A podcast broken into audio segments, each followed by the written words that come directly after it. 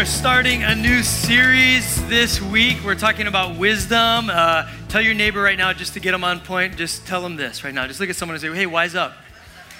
Wise up. Wise up. Just to encourage them.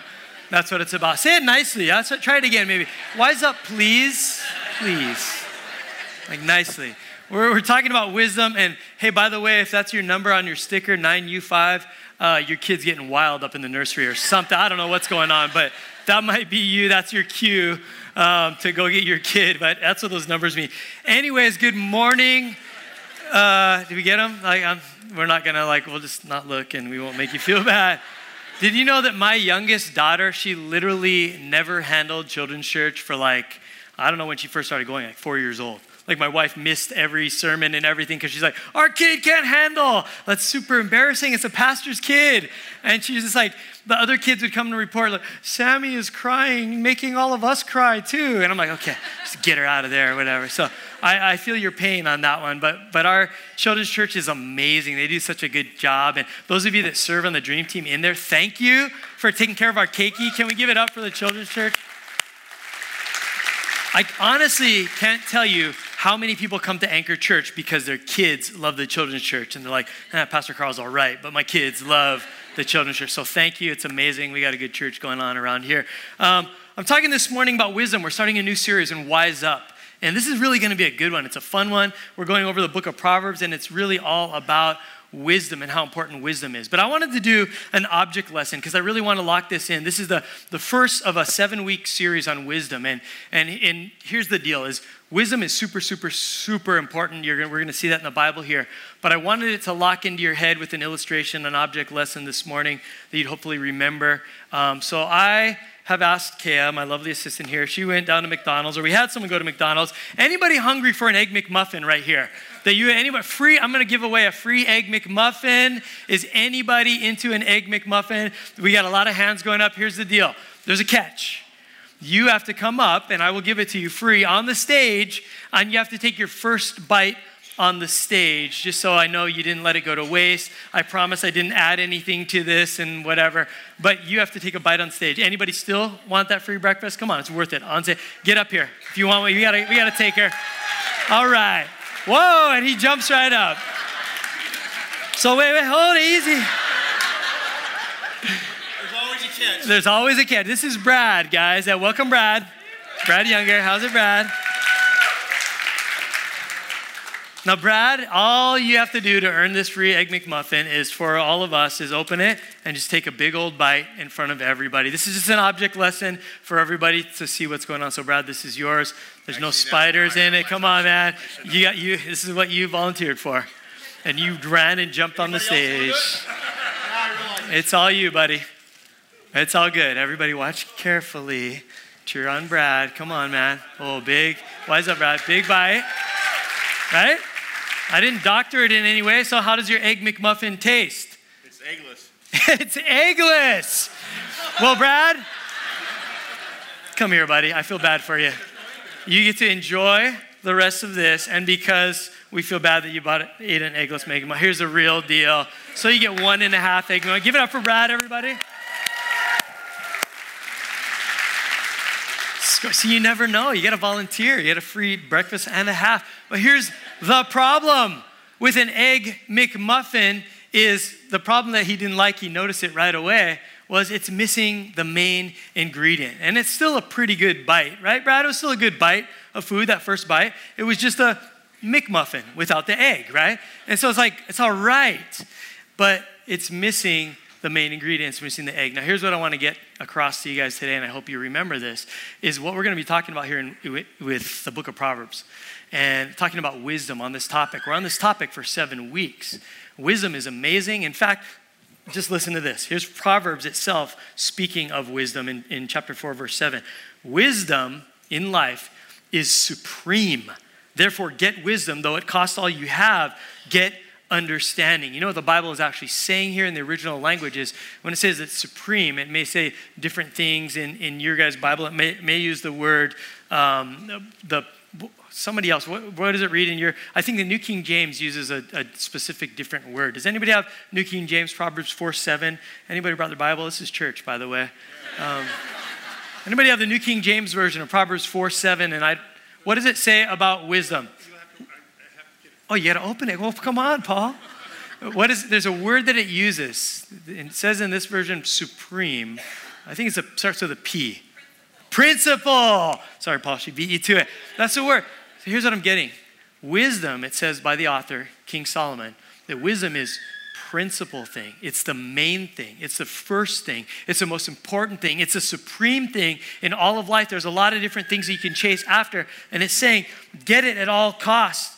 That, that wisdom is different than just acquiring all the knowledge in the world. Because what wisdom is, is the knowledge, the understanding, the experience applied to your life. It's basically the definition for wisdom is skilled living, is that you do everything right. You learn how to live life correctly the best you possibly can if you get wisdom. But here's my point going back to the eggless egg McMuffin is that the egg McMuffin without the egg, it's still pretty good. It's a good meal, but it's missing the thing that makes it the absolute best it possibly could be.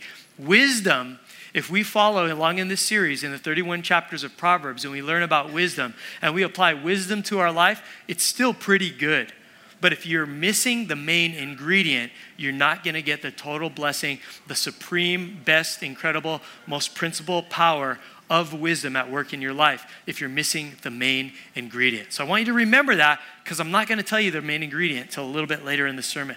I want you to remember, man, I want wisdom. Wisdom is the main thing, but I got to make sure that I have this which is this main ingredient. We're going to get to that. But Proverbs, we're going to be in the book of Proverbs for the next seven weeks, written by King Solomon. He was a son of David. He had big shoes to fill. His father David died.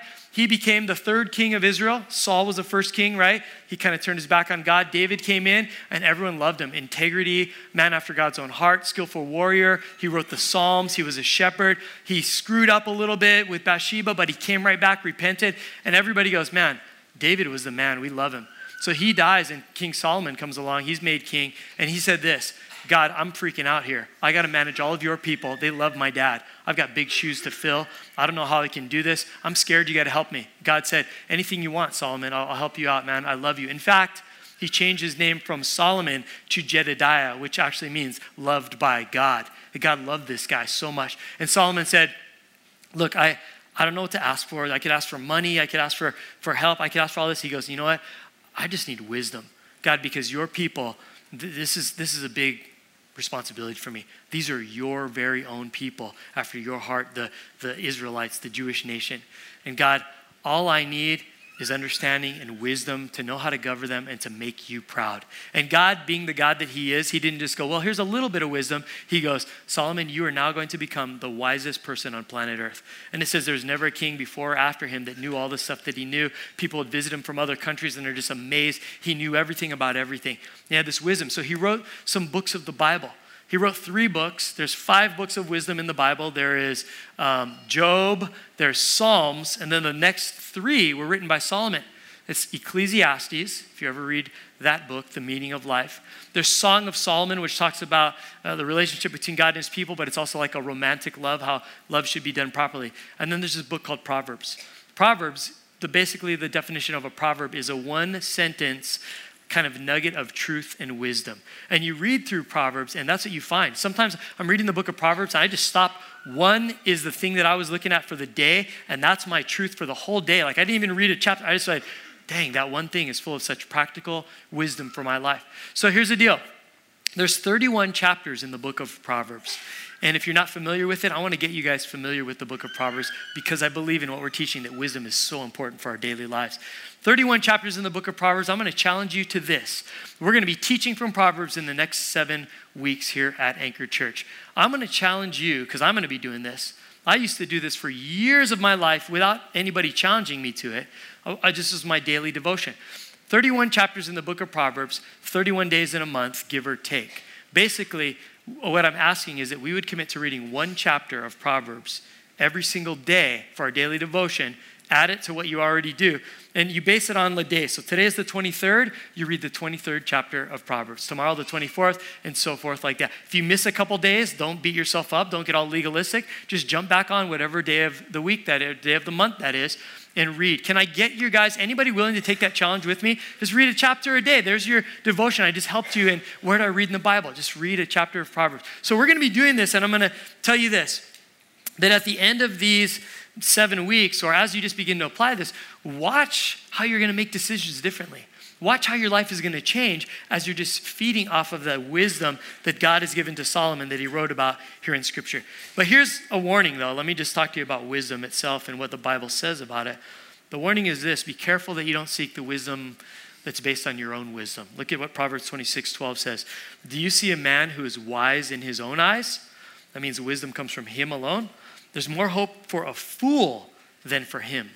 There's more hope for just the idiot out there in the world than for someone that says, I'm going to base the wisdom in my life all on what I feel, my own emotions, my own limited understanding. Is that when you base wisdom off of your own gut feeling and your own what you think is right, is that it's going to come back and it's going to bite you every time. Anybody ever would say you're living proof of making wrong decisions in life? Anybody in here ever made a wrong decision, right? Like you're like, I'm going to go with this one on my gut reaction and what I think and my limited view, and I think that's good enough. And what you find is it wasn't good enough right? Anybody spent money yesterday or this week on something that was on your wisdom and you're like, dang, wrong decision. Anybody? Like even in the area of food, sometimes I go out to eat with people and I order what I think is the best and I see their plate and I'm like, ah, oh, why didn't I get that? And they're just like, oh, this is so good. This is amazing. And I'm like, Ugh, right? Or anybody ever date the wrong decision in here? Like you just like, hopefully you didn't marry him. If you did, don't put your hand up. No, no, no. But you're just like, shoot, on my wisdom alone, it's like, ah, the, the fool is better off than me because as I didn't do it right. So here's what we're after today and in this series. How do I get true wisdom? Like for you and I, the question is I want to read the book of Proverbs. God, tell me, Pastor Carl, talk to me today about I want true wisdom in my life. And what is that main missing ingredient that I got to make sure that I get? Otherwise, it's this important the whole book of Proverbs won't really work for you. It'll be good, but it'll be an eggless McMuffin. It'd be like, eh, it's okay, it's all right, but where's the main missing factor? And so, what is that main ingredient? Well, as we get into the book of Proverbs, I want you to know this as you read it. The first nine chapters, there's only 31 of them, the full first nine of them, King Solomon is just making a case for wisdom. Like, wisdom is the best. Here's all the good benefits that come from wisdom. Here's how you become wise. Here's all the things that will happen to your life if you're not wise, if you don't use wisdom. Nine full chapters are just pleading the case to go, guys, it's this important. You got to get wisdom. Wisdom is this empowering in your life. It's so good to make the right. You have to get it. Nine chapters spent of that. In fact, chapters five, six, and seven, if you're a man in this room, specifically focus on that. Because it's a warning, especially for us men in our thought life and temptations, to avoid certain things so that we can make the wise choices. So I'm going to ask you that you would go home and you would read the first nine chapters of Proverbs. It takes like 20 minutes max. And guys, Pay attention to 5, 6, and 7 because it's really a, a, good warning for our lives. But then you get into chapter 10 all the way to 31, and it's literally all of these random one liners, one sentencers that is practical wisdom for everyday living. Like literally, it's talking about how to make money, how to have a really good work ethic, how to succeed in relationships in the business world and friendships and in romantic relationships. It's just talking about how to budget and manage your time. It's all of these stuff that you read it and you're like, this, where has this book been hiding in the Bible all this time? Like, this is practical stuff. So, we're going to get into it, but as we study the book of Proverbs, I want to talk to you today, kind of setting this, the groundwork, setting the stage as we get into this book and the subject of wisdom, that there's four types of people that the Bible in the book of Proverbs identifies. And we all kind of fall into one of these categories, and sometimes we, we switch categories a little bit, but we all kind of fall into these. In the, in the Proverbs, it talks about these these words, these categorizations, these uh, different people types, time and time again. And I'm going to give you those four so you can kind of recognize as we go through the book of Proverbs. Here's the first one. If you're writing notes, and I think in our notes there's like a fill in the blank thing. The first one, that the people that is described in Proverbs, the simple. The simple. The simple are not necessarily bad people. And the book of Proverbs says people have wisdom, but the simple don't have wisdom. The reason they don't have wisdom isn't because they've done something wrong, they've done something bad. It's literally, it's those that are just naive. Like they just haven't learned any better yet. They just don't know yet. They haven't put in the time and experience necessary to get a big understanding and to know about this stuff. In fact, Proverbs 7 7 says this I saw among the simple, and I noticed among the young men, a youth who had no sense. See, oftentimes Proverbs will be talking about the young people in regards to being simple. Not because he's saying, oh, young people are dumb or anything like that. Just saying this is that, that the younger you are, you haven't had the chance to live life and experience all the folly and the, the, the, the booby traps of life and all this stuff. So oftentimes when you're young, you're just, you're simple because you're just making decisions you just don't know yet. You haven't walked um, through life's up and downs enough to get understanding and go, man, I got to avoid that. You just kind of walk into it. So it's often talking about the simple. So some of us, we fall into that category. Maybe you just became a Christian last week, literally just last week at Anchor Church. Or maybe you're only a few months into it and you're just like, I want God's wisdom. I want to figure this whole Christianity thing out. It's really good, but I still kind of end up making bad decisions. And it's not because God's going, you're a bad person. It's just that you got to kind of press in. And so here's the cure for the simple. If you're feeling like in certain situations in life or topics you just don't know, here's what it takes it just takes time, it takes experience, it takes repetition. And also, it takes this an attitude that says, I just want to keep learning and growing, like I'm hungry for it. See, I know this. There's certain sports that you can get and you learn, and you can learn the first day, and you're already playing the sport. Like, if you think about it, like, okay, football, for example. You can pick up a football the very day when someone says, hey, here's how you play football. You can pick the ball up, you can throw the ball, you can catch a ball, and learn to run.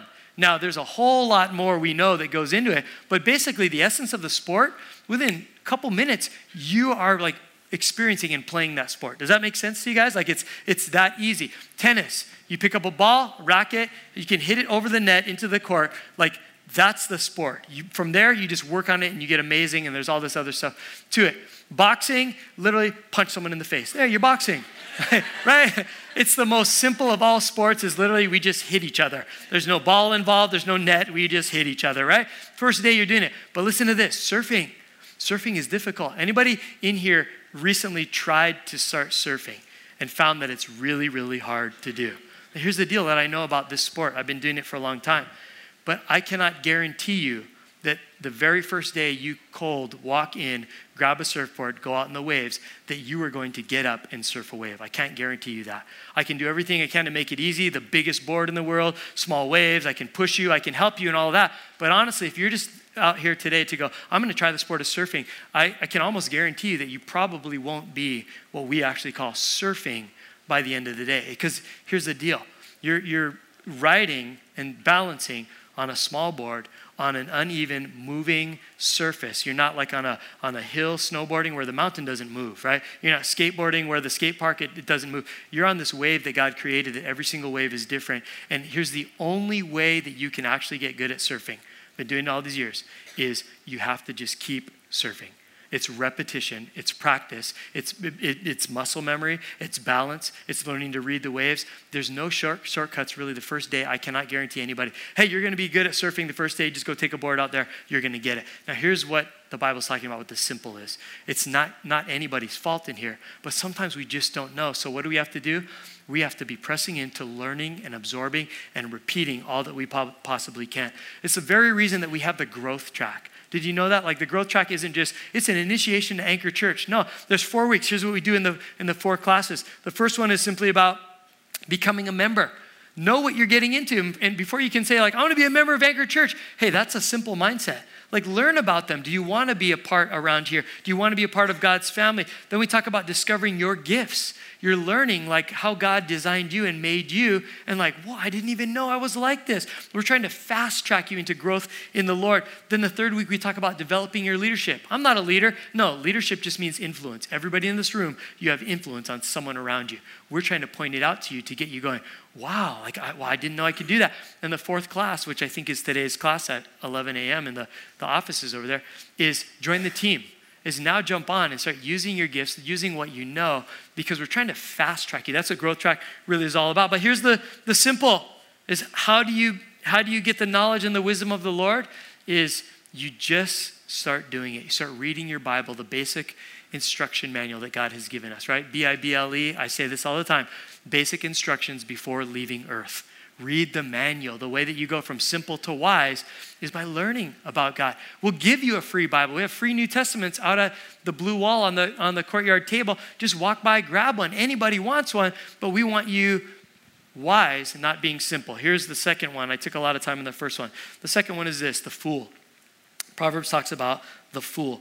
Now, the fool is very different from the simple because the fool, here's the problem he knows the right thing to do, but he wants to risk it his way anyway.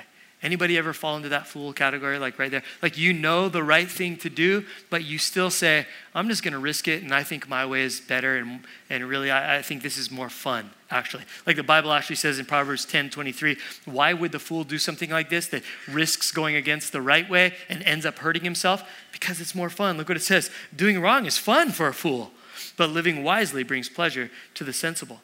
It's like this for me in my life is like, oh, so I know that's the speed limit, but I'm going to risk it my way, right? Anybody with me on that one, on that particular subject? Good to know I'm not the only guilty party in the house. But too many times we get into this whole human understanding thing that says, um, yeah, I know the Bible says that, and I know God's way is that, but I'm going to do it this way.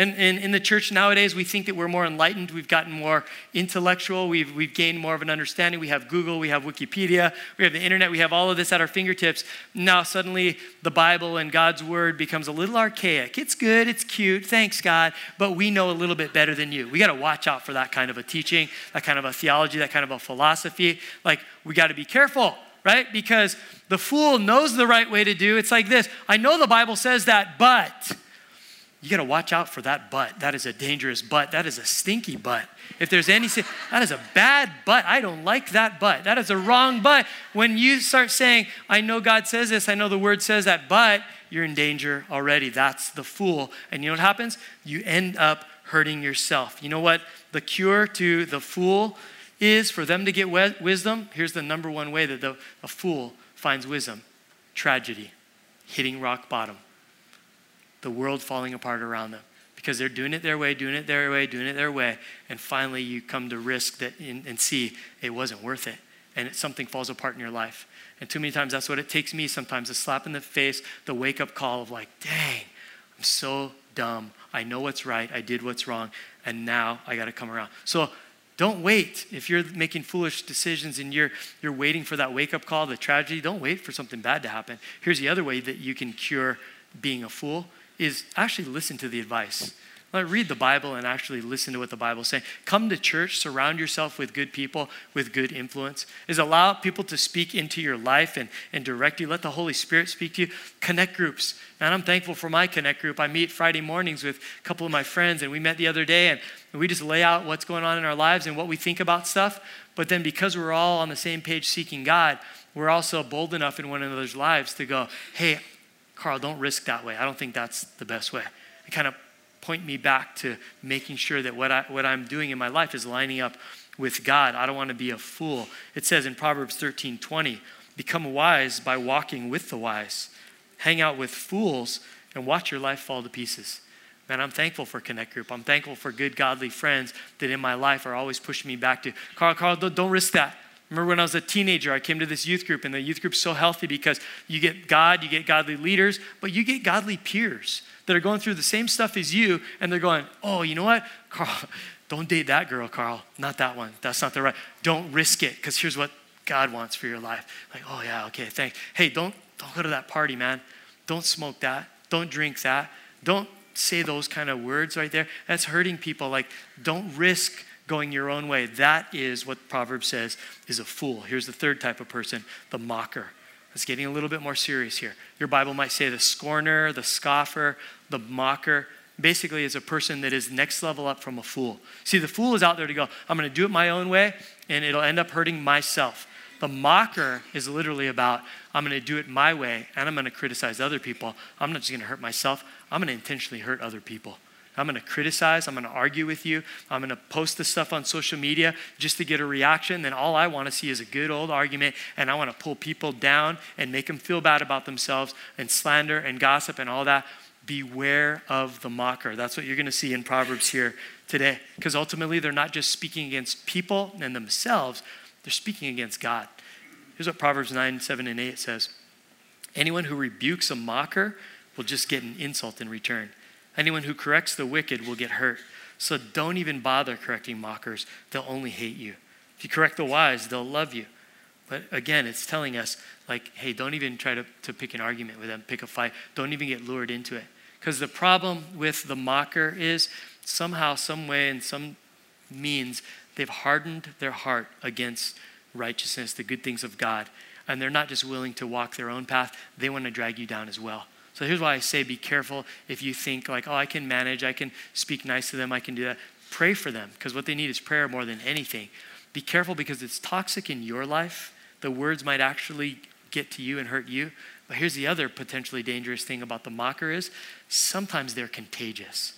Sometimes they lure you right in to their soapbox and whatever they're saying, and it pulls you away from God. Be careful if, if you're in that place, or if you know some anybody know someone like that in your life right now that's just like, I can't hang with those people. They're just, it's toxic, it's terrible. It's a really rough place to be in. It's a sad, it's a lonely, isolated, it's a hurtful place to be in. But here's the only cure it's not connect group, it's not giving advice, it's not any of that.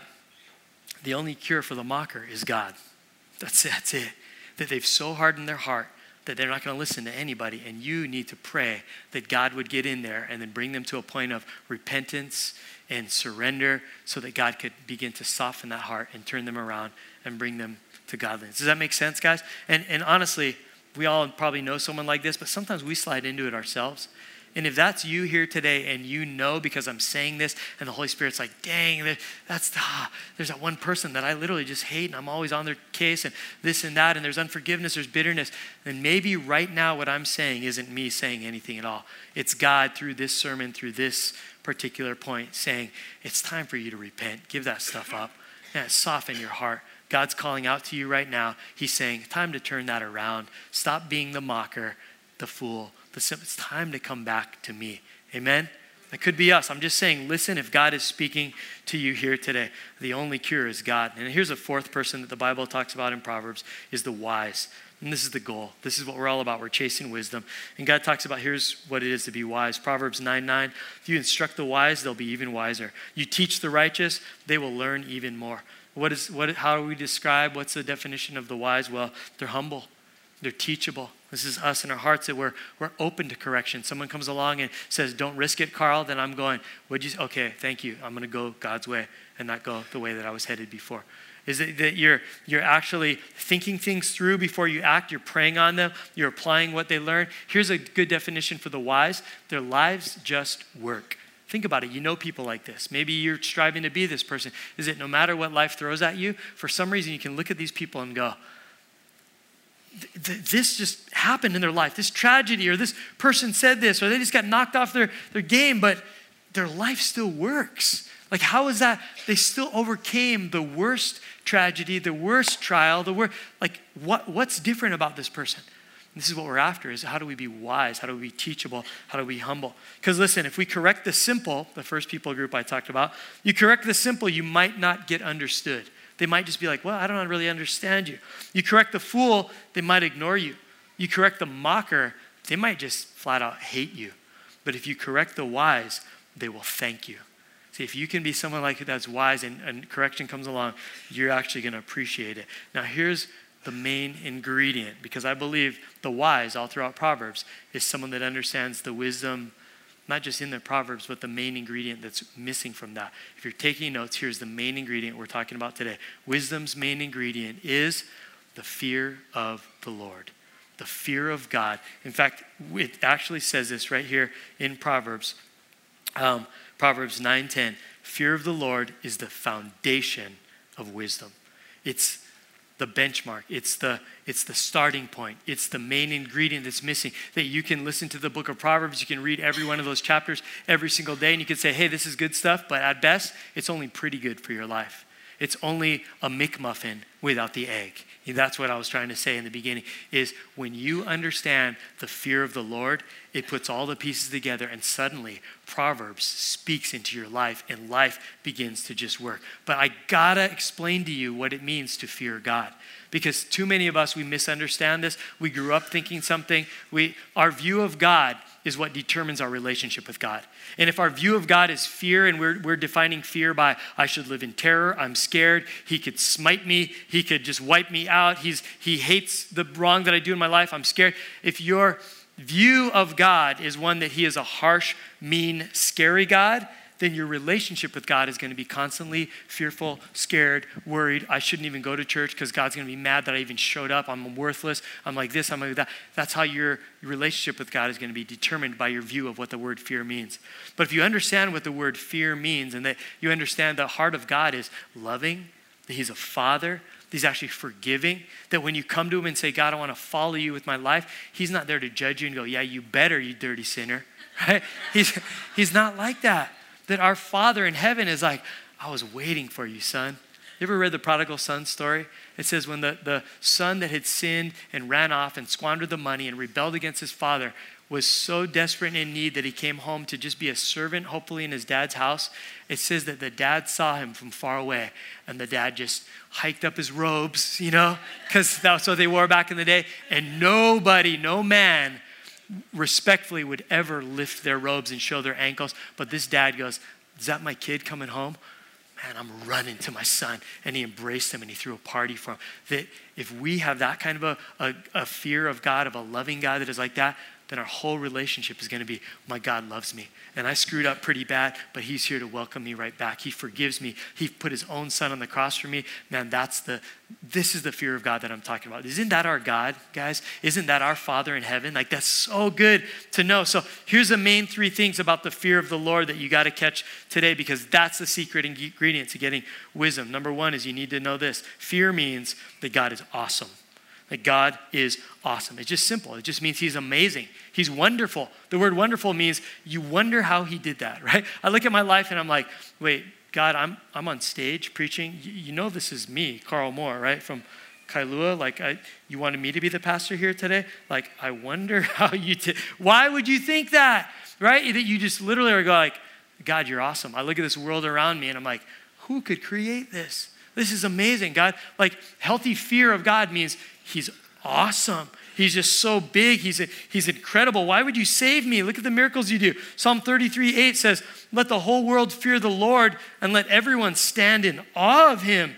When you look at your own life and who you are, and you just look back and you go, I don't deserve this. Why would God even care about me? Why would He even save me? Like, I don't deserve heaven. Like, I deserve everything that you have designed for those that sin against you, God. Hell, that's me. And yet God goes, Nah, I think you're pretty cool. Now, there's room for you and my family. Now, watch what I'm going to do in your life. Remember the miracle I did five years ago? Remember that thing that I did with your relationship just the other day? Yeah, yeah. And you just have to sit back and go, God, you're awesome. God, you're awesome. See, to get the wisdom the word is talking about is we have to have this fear that means God is just good. He's just awesome. And here's a second thing. This may be the most important thing that I preach here today is the knowledge, this is what fear of the Lord means, is the knowledge that God is holy. That's a word maybe we, we take out of context sometimes, but God is holy. And sometimes I think we forget this. Really, I do. I, I, love our church. I love the way that we deliver the message that we're, we're a church that's laid back. You can dress however you want, come to church wearing whatever, just wear something, we prefer. But you can come however you want. That we use lights and smoke sometimes and all of that to, to just give like a modern contemporary feel. We enter into worship and, you know, it, we, we, we come as we are right? We promise to love you as is, because that's how our God is, right? Just come as you are. He knows how you are. He's seen you naked every day in the shower, right? And he's like, He knows everything about it, so we can come real laid back. And sometimes we get maybe too familiar and too laid back with God. This is my point. Sometimes we get a little bit too much, hey, big man in the sky, what's up? Yeah, Jesus is my homeboy, right? We get a little bit too relaxed like that. Let me remind you in this that fear of the Lord means you understand that God is holy that we serve a holy God that we have to bring respect to, that we bring reverence to, that He is high and mighty, He's omniscient, He's omnipresent, He's omnipotent, He's all of these big words. He is amazing, He's humongous, He designed the whole entire universe, He created all things living and breathing, everything that we see, and I can barely dress myself in the morning. You guys know what I'm saying? Like this morning, I was getting ready and in the mirror and all that. I'm like, I hug some people, so I got to make sure I use cologne or whatever. Give myself a little shot right in my eye. I can't even dress myself. You know what I'm saying? Like, like God is perfect. He's holy. He's huge. And when I come before Him in His presence, it's not just Jesus is my homeboy. You are the mighty living God that could wipe me out at any second, yet you love me so much, but you deserve all my respect, all my honor. I am humble before you. Psalm 99 5 says, Exalt the Lord, bow low before his feet, for he is holy. Hebrews 12, 28, the author reminds us since we're receiving a kingdom that is unshakable, let us be thankful and please God by worshiping Him. How do we worship Him? With holy fear and awe, for our God is a devouring fire. He's sacred, He's undefiled, He's set apart from any other person on planet Earth that you would ever say, oh, God's kind of like this. No, no, no, no. He's His own deal, He's bigger than all of us. How do you worship Him? The Bible says here that we worship with holy fear and awe. I wonder what your posture is when you come into worship in this room on a Sunday morning. I question myself sometimes where am I at? Who am I worshiping? Am I rolling in late, just like whatever? And like, oh, this is a cool song, but I don't really like that one so much. I'll sing it the next song. You know, that's my favorite one over there. And like, I'm just kind of looking around at everybody and look at this guy. How's this guy dressed over here? And what's this guy doing in church? I saw where he was at last night. And we're looking in and we're distracted and we're all of these things in a time of worship that God is saying, He's holy. We should have awe of Him. We should stand in His presence with reverence and respect. What's the posture of our worship when we come in here? When we come in here to worship, are we focused on how huge He is and how small we are? And we close our eyes sometimes because we're like, I don't even want to be distracted, God. This is your time. I don't even deserve to be here. You're amazing. You're holy. You're, oh gosh, I don't even have words to say it. God, you know what? I can't help but raise my hands. You don't judge, oh, look at these weird people raising their hand. No, here's the response of our heart in worship is, God, you're beyond me. You're bigger than me. I'm down here. I'm little. But man, everything in my life, it's because of you. It's for you. It's from you. I just need more of you right now. And if you feel like dropping to your knees because you're overwhelmed by the presence of a living God, you get to your knees and you reverence and you worship a mighty, holy God. You guys feel me on this? We're going to actually sing a song right now with that thought in mind. I don't care what brought you in here today, right now. We're here because we're in God's house and He is a holy God. And we're going to practice right now, taking a posture, whatever that looks like for you, of reminding yourself we're not here to play. Doesn't matter what song you like and how the person next to you is dressed or what they sound like. We are called to worship a holy, reverent, respectful, honoring God that is worthy of our absolute humility and our praise. Can we stand up right now as Trevor leads us in this song? And let's get into that zone right now.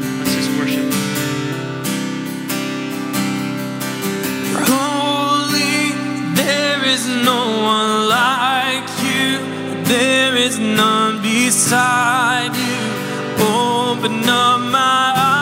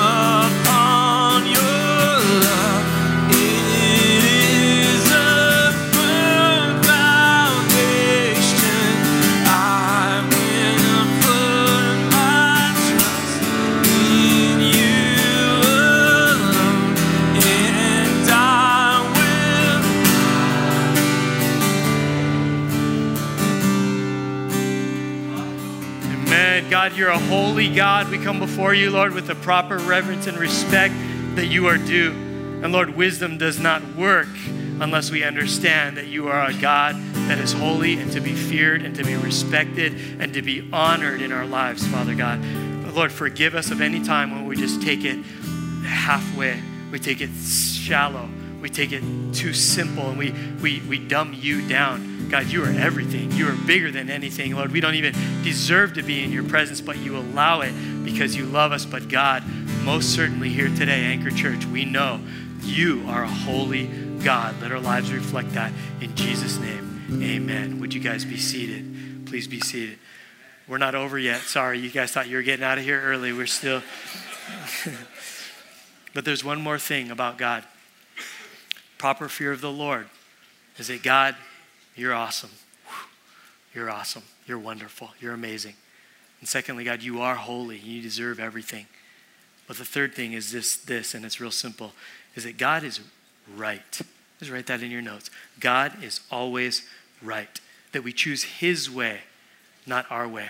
We don't, we don't choose and to listen to the world around us and what they say and where status quo is at and what, what's trending right now. No, God is always trending right now. That we don't listen to the culture and what's going on with, well, the Bible's cool, it's a little archaic, but let's modify it a little bit. No, no, no. We don't listen to science. We don't think science is always right because they can prove blah, blah, blah, blah, blah. Because science will just tell you this science says there's no way that a Red Sea could part and a million people could actually cross through a sea that is walled up like walls of water on the sides and they can get through. That's impossible, science says, right? science also says that, like, hey, it's impossible for a virgin to give birth to a child because we all know that it can't be a woman alone because it takes two, baby, right? Like, man and woman, there's no way that, like, science, no, that's impossible, virgin birth. It's also impossible that a man literally walked on water. No way you'll sink. We know the laws of blah, blah, blah, blah, blah, right? And there's no way that someone that's been dead for a couple days is literally getting back up and, and coming to life. There's no possible way. Well, listen, the, science doesn't prove that the Bible is wrong. God just proves that He's bigger and better and more miraculous than science can actually prove. Amen? That God is who He says He is, which means I read my Bible and I believe, I believe every single word that it says in there because God is always right. And if we understand that and we apply that to our lives, listen to what Psalm 19, verse 7 says The instructions of the Lord are perfect, reviving the soul. The decrees of the Lord are trustworthy, making wise even the simple. The commandments of the Lord are right, bringing joy to the heart. The commands of the Lord, they're clear, giving insight for living every single day. Reverence, right? The holiness, reverence for the Lord is pure and lasting forever. The laws of the Lord are true, and each one is fair. They're more desirable than gold, even the finest gold. They're sweeter than honey, even honey dripping straight from the comb. They're a warning to your servant and a great reward to those who obey them. I went to jury duty a couple weeks ago. Anybody been to jury duty lately? It's pretty awesome. I learned a whole lot. I wasn't selected to be on the, jur- the jury, but I was one of the two alternates. So I got to hear the whole case, everything. I learned a bunch in the, in the few days. Like I'm, I'm pretty streetwise, legal-wise right now. You guys can come to me for consultation. Like I'm, I'm pretty, I'm, I'm almost a lawyer, basically. Like I, that, that case, like I get it. I know the whole system. It's pretty amazing. But I was in there, and I was one of the alternates, and um, so I got to hear the whole proceedings, the, the arguments on both sides and everything. And I'm just like, wow, this is, this is a no brainer. This is an easy one. And all the way up until the point where the jury goes to deliberate in the back room and come up with a unanimous decision. Like I was listening to the whole thing. The reason I'm an alternate is in case one of the jury members got sick, couldn't make it, they drop you in. You've heard the whole case, you're on the jury. So unfortunately, all the jury stayed. And at that moment where I'm ready, oh, we get to make decision now? Yeah. Uh, Mr. Carl Moore, thank you for your service and your time. Um, you're just an alternate, and um, the jury's going to go back there. Here's your $33 check or whatever. Go, go enjoy that, right? And I was like, no, because I'm like, you guys know, like, you need me. Like, I, I'm pretty good. Like, I just learned all about the law. Like, I'm a pastor. So, you know, there's that. Like, uh, you want me in there, right? And they're just like, no. And they excused me. And me and the other alternate guy were walking down the hall, and we're just like, ah, oh, dude, we missed it. We didn't get to be a part of it. Yeah, but we know the verdict, don't we? Oh, totally, we know that. Like, guarantee, guarantee the guy's guilty. Yeah, of course. Like, evidence and everything. Yeah, we're good. And they tell you, well, we're going to call you in a couple days, and we're just going to let you know how it turned out and the verdict and all that and stuff. We're like, yeah, fine, call, but like, no brainer. We know, open shut case. We know what's going to happen already. A couple days later, I'm in the office. I'm studying. I'm at my desk, and uh, the phone call comes. Who's this phone number? I don't recognize the number. You're straight to voicemail, buddy. Like anybody like that, you screen them. You screen them. You got to, right? There's like all kind of crazy fraud and tax stuff. Anyway, so um, I listened to the message and it's like, hey, Mr. Moore, just calling to let you know, follow up on the jury duty. Um, the court came to decision, the jury, blah, blah, blah. Uh, we found him not guilty. I was like, wait, what? And I literally was tempted to call back and correct them. You know what I'm saying? Like, I'm an alternate, but you guys are wrong here, you know? Like, and like, how could you? And I started thinking, like, can I trust the legal system? That guy's out roaming the streets. How many other times has this happened? Like, oh my gosh, and like the whole deal. And I'm just thinking, you're wrong, you're wrong, you're wrong. But here is the deal. What I'm saying is, even if in your life you're like, that doesn't make sense, that's not right, the timing is wrong, that's not the way I would do it, God is always right. He's always right. Like part of the healthy fear of the Lord that says, I want wisdom to work in my life, He is awesome. He is holy, but He is always right. Even if it looks like wrong timing, wrong plans, wrong circumstances, God says, nope, it's exactly the right timing. It's exactly the right circumstances. It's exactly the right way to go because I am always right. The main ingredient that is missing with us just chasing after wisdom that you have to interject in there is the fear of the Lord. You cannot eat the Egg McMuffin or let me put it this way because we're getting closer to lunch. You cannot have the Big Mac without the two all beef patties. You guys feel me on that one? Because you guys know what goes into a Big Mac, right? Remember the jingle? Two all beef patty, special sauce, lettuce, cheese, pickles, onions on a sesame seed bun, right? You guys remember that one? McDonald's jingles are important to me. What can I say? It's a priority. You can't have the Big Mac without two all beef patties. You can't have the Egg McMuffin without the egg. You cannot have the full extent and the blessing of wisdom in your life unless you have the healthy, proper fear of God. Amen? There's a main ingredient. Let's pray. Lord, we thank you for the word today. Lord, we thank you for Proverbs. Lord, we're excited to start reading this book. We're excited to start applying the wisdom that you have for us. Lord, we don't want to be simple minded. We don't want to be foolish. And we sure as heck do not want to be a mocker or a scoffer or a critic of righteousness in our own lives. Lord, help us to fall into that category of the wise, those that listen, that humble themselves, that have a proper fear and respect and love for who you are, Father God, that we can't wait to see how our lives are just going to start working. No matter what, that they're going to work because you are always right. Lord, I pray right now if there's anybody in the room, and, and this may be you, our heads are, are bowed, our eyes are closed, but, but I want to offer a prayer right now for some people in this room. And the some people are the ones that have never really made a commitment to saying yes to following Jesus, to really letting God be your God, not just like, well, I go to church once in a while, I read the Bible before, and, and I like some of the concepts of the Bible, but I'm talking about that you would be all in, that you would surrender completely, and you'd say, God, I get it. Not part of the Bible is right, but all of it is right. I'm going to trust you with my life, Lord, and, and I'm going to follow you all of my days. That you, if you're at a point in your life right now where you're ready to say, I'm, I'm going to follow Jesus, I want to be a Christian, full on, and I want to know it, and I want to see God move in my life. There's a lot of people in this room that we've already prayed that. We've ex- been experiencing and living out the goodness of God in our life, the forgiveness, the healing, all of that good stuff. But for some of you, today could be your day.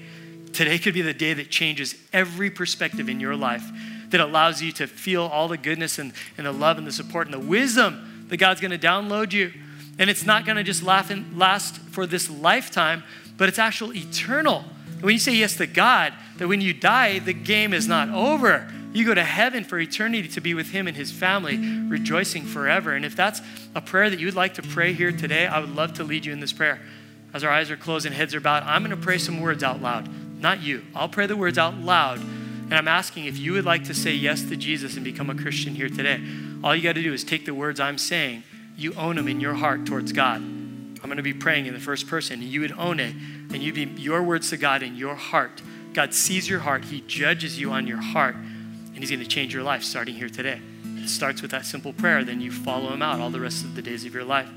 But if you'd like to do that with me here today, I'm just going to ask one simple thing. I, everybody's eyes are closed and heads are bowed, no one's looking. But if you would like to say this prayer with me here today, can you just give me, please, the privilege and the honor of knowing who I'm praying with this morning? and let me know who I'm going to pray with by simply right now doing one thing, just raising your hand. Hold your hand up and say, Pastor Carl, I want to pray right now. I want God in my life. I want to be a Christian. Can you hold it up? Because I just want to acknowledge you. You just need to know that you've been seen. Good. I see you. I see you. I see you. I see the hands over here. I see a hand right there. I see this hand. This is a heart. This is the decision. I see you. I see you. I see you. If you're in the kids' room in the back, somebody sees you. If you're in the courtyard, somebody sees you. If you're online watching right now and you're praying this, somebody sees you. I see all those hands. Put them down right now. Here's the more important thing is God sees your heart. It's not even a matter of Carl seeing you. I'm just blessed to know who I'm praying with. But here's the prayer. You make this your own in your heart right now.